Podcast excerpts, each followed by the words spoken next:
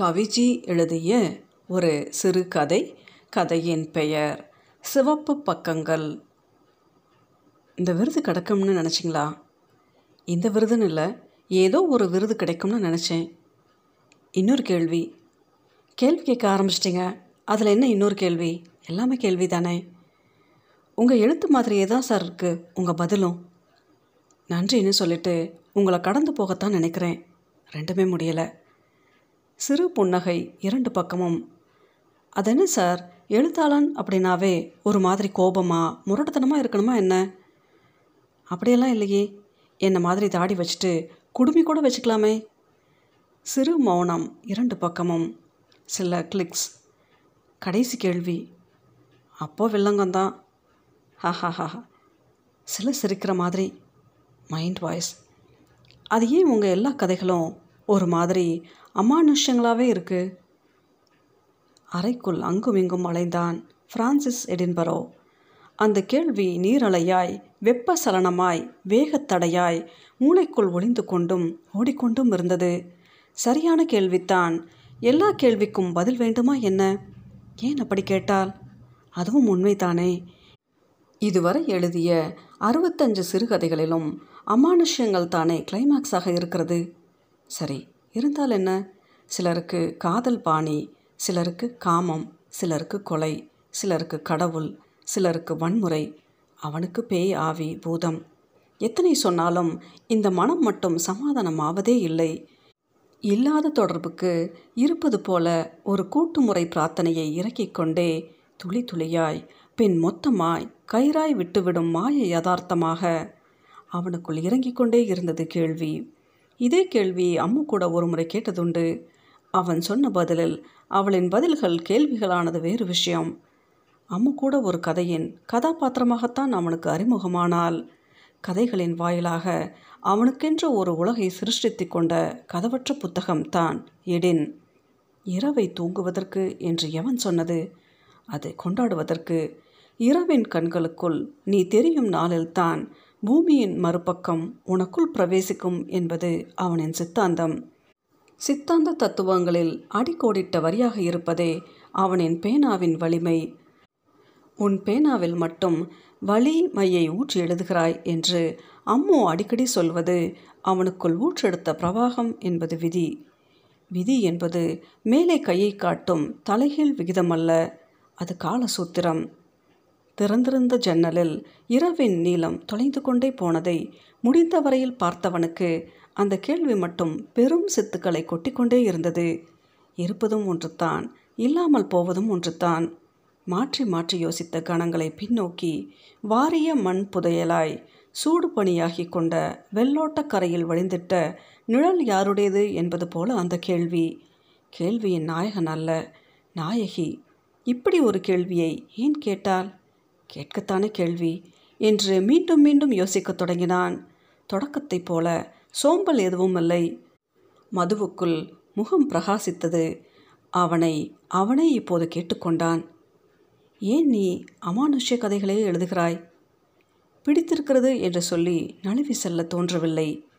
போதை ஏற புத்தி மாறுவதில்லை எழுதுபவனுக்கு. வாய்க்கிலேயே பேசும் நாளில் போதையே இருப்பதில்லை. இருப்பது போதையாக இருப்பினும் அது இரவுக்குள் இருப்பதால் திறக்கப்படவில்லை. அட கவிதை கொட்டும் கணங்களிலும் கணத்து கிடக்கும் கேள்வியை என்ன செய்வது? அவனுக்கு ஒரு பழக்கம் இருந்தது. இரவுகளில் வீட்டில் மின்சாரம் உபயோகிப்பதில்லை. எப்போதும் இருள் சூழ்ந்த சூழலை அவனுக்கு வெளிச்சம் வீட்டுக்குள் எங்கு என்ன இருக்கிறது என்று அவனுக்கு நன்றாக தெரியும்.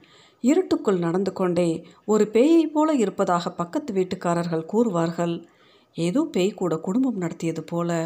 அவன் நிழலை கண்டுத்தான் பின் வீட்டு தாத்தா இறந்து போனார் என்பது காலத்தால் அழிக்க முடியாத குற்றச்சாட்டு. அதற்கு அவன் கூறிய பதில் இறப்பவன் நிழல் பார்க்காமல் கூட இறப்பான் என்பது. தலையை பிடித்து கொண்ட இன்னொரு பாட்டி இன்னும் மருத்துவமனையில் இருப்பதாக தகவல். வெறும் தகவல்களை அவன் ஒருபோதும் உள்வாங்குவதே இல்லை. கூடு விட்டு கூடு பாயும் சிந்தனைகளை ஒன்று குவிக்கவே. இருள் என்பது கொஞ்சம் வெளிச்சம் என்பான் பாரதியைப் போலவே. இங்கு எல்லாமே மாதிரித்தான் போலத்தான் என்பது அறிவின் கூட்டு சதி. அவன் யோசித்தான் இன்னும் ஒரு போத்தல் வோல்கா தேசம் உள்ளே போனது. அறை சுற்றத் தொடங்கியது கேள்வியாக ஏன் அமானுஷ்ய கதைகளே எழுதுகிறேன்?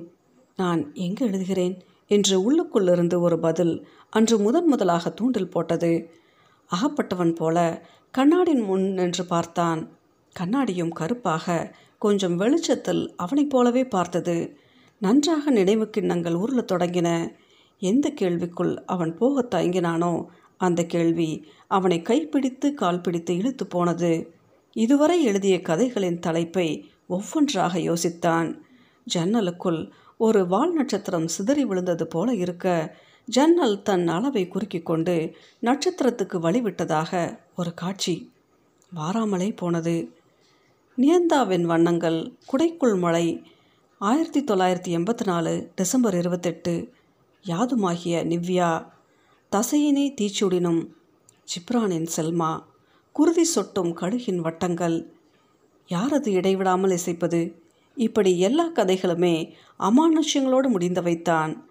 அவனுக்குள் ஒரு கிணறு மூடிக்கொண்டே வருவது போல ஒரு வகை அதீத சப்தம் புகை போல கிளம்பிக்கொண்டே இருந்தது. அவன் உணரத் தொடங்கினான். உயர பறப்பது போல உலகின் சிறகை வெட்டிக்கொண்டே வெளியெங்கும் பால் வீதி தூவிக்கொண்டே ஒரு புள்ளிக்குள் கவனம் சிதைக்கிறான். ஆம் அந்த கதைகளை அவன் எழுத துவங்கும் போது இருந்த கரு மெல்ல மெல்ல ஒரு அமானுஷ்ய கதைக்குள் கருவுக்குள் முடிவுக்குள் சென்று விடுவதை உணர முடிந்தது. திக்கென்று வியர்த்து கொட்டியது. சூடு. எழுதும்போது இருந்த மனநிலை உடல்நிலை அரை சூழல் என்று ஒவ்வொன்றாக நினைவுபடுத்தி பார்த்தான். ஒன்றும் நினைவுக்கு வரவில்லை. அது எப்படி? நான் எழுத நினைத்த கதை தானாக ஒரு அமானுஷ்ய கதையாக மாறும். முதன் முதலாக ஒரு நடுக்கம் தோன்றியது. முதன் முதலாக இருட்டுக்குள் ஒரு புள்ளி அவன் கண்களுக்குள் சுழன்றது. அது தீவிர தோட்டாவின் வேகம் போல வெளித்துளைத்து போய்க்கொண்டே இருந்தது. மெழுகுவர்த்தி பற்ற வைத்தான். அது பயந்து கொண்டே அழுவது போல இருந்தது. கீற்று வெளிச்சம் இரவை கீறிய வெளிச்சம். இரவை கெடுக்கும் எதையும் அவன் விரும்புவதில்லை. ஆனாலும் சோதனை முயற்சிக்காக அவன் அதை செய்தான். அது எப்படி தானாக கதை மாறும்? அப்படி என்றால் என்னோடு யாரோ இருக்கிறார்கள் என்று தானே அர்த்தம். அவன் நெற்றி சுருக்கி யோசித்தான். அவன் எழுதிய அனைத்து கதைகளுமே இதே அறையில் வைத்து அதிகாலை வெளிச்சத்தில் எழுதியவைகள் தானே இரவுகளில் எழுதுவது அவனுக்கு பிடிக்காது. எழுதுவதற்காகவா இரவுகள்? இரவுகள் இரவுகளுக்காக. ஐயோ அவன் தலையை பிடித்து கொண்டான். இழுத்துக்கொண்டே செல்லும் கற்பனை கற்பான் பூச்சிகளின் மெல்லிசையில் கூச்செறியும் மயிர்களின் புல்லரிப்பில் கட்டுப்படுத்தி கொண்டே எழுதத் தொடங்கினான். ஒரு சாதாரண எழுத்தாளனின் கதை ஒரு எழுத்தாளன் கஷ்டப்பட்டு எழுதி ஒரு நாவலை முடிக்கிறான். அதை பிரசுரிக்க முடியாமல் அவனுக்கு பைத்தியம் பிடிக்கிறது. இதுதான் ஒன்லைன். இதில் அமானுஷ்யம் எங்கேயும் இல்லை. பார்க்கலாம். இப்படித்தானே அவன் எல்லா கதைகளையும் ஆரம்பிக்கிறான். ஆனால் எழுதி முடித்து அச்சாகி வரும்பொழுது அது அமானுஷ்ய கதையாக முடிந்து பலத்த ஆதரவையும் பெற்றுவிடுவதன் முடிச்சை இன்று எப்படியாவது அவிழ்த்து விட வேண்டும் என்று தான் இதோ எழுதி கொண்டிருக்கிறான். அவன் எழுத எழுத அந்த அறை ஒருவித இளஞ்சிவப்புக்குள் இருந்து கொண்டிருப்பது போன்ற ஒரு நொடி நேர பயணங்களை உணர முடிந்தது. முன் அறையில் யாரோ இருப்பது போல தோன்றும் நிமிடங்கள் வரத் தொடங்கியது. கண்டிப்பாக தெரியும். தெரிவது போல ஒரு கண்டிப்பும் இருக்கத்தான் செய்தது. மனம் எங்கும் மூளை எங்கும் அறை எங்கும் சொட்டு சொட்டாய் கொட்டிக்கொண்டே இருக்கும் இருளின் ஊடாக நிழலற்ற ஒன்றாய் ஏதோ நடப்பதும் இருப்பதும் அமர்வதும் என்ற சூழல் சூழ்ந்து கொண்டே இருந்தது. அவன் விரல்களில் எழுதுகோல் நாட்டியமாடுவதைக் கண்டு கொண்டே யாரோ கைத்தட்டுவது போல மூச்சடைத்த காற்றின் வேகம் தன்னை ஆசுவாசப்படுத்தி கொண்டு வேகமாய் சுழலத் தொடங்கியது. கதையை முடித்துவிட்டு தலை நிமிர்ந்தான்.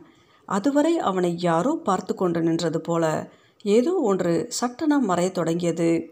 மறைவதும் தோன்றுவதும் என்ன வகை காட்சிப்பலைகள் என்று யோசித்து கொண்டே படிக்கத் தொடங்கினான் எழுதிய கதையை. திக் திக் நொடிகளுக்குள் பக் பக் படபடப்புடன் அப்படி எதுவும் இருந்துவிடக்கூடாது என்ற பயத்துடன் படிக்கத் தொடங்கினான். கதை நன்றாக போய்க்கொண்டிருக்கிறது.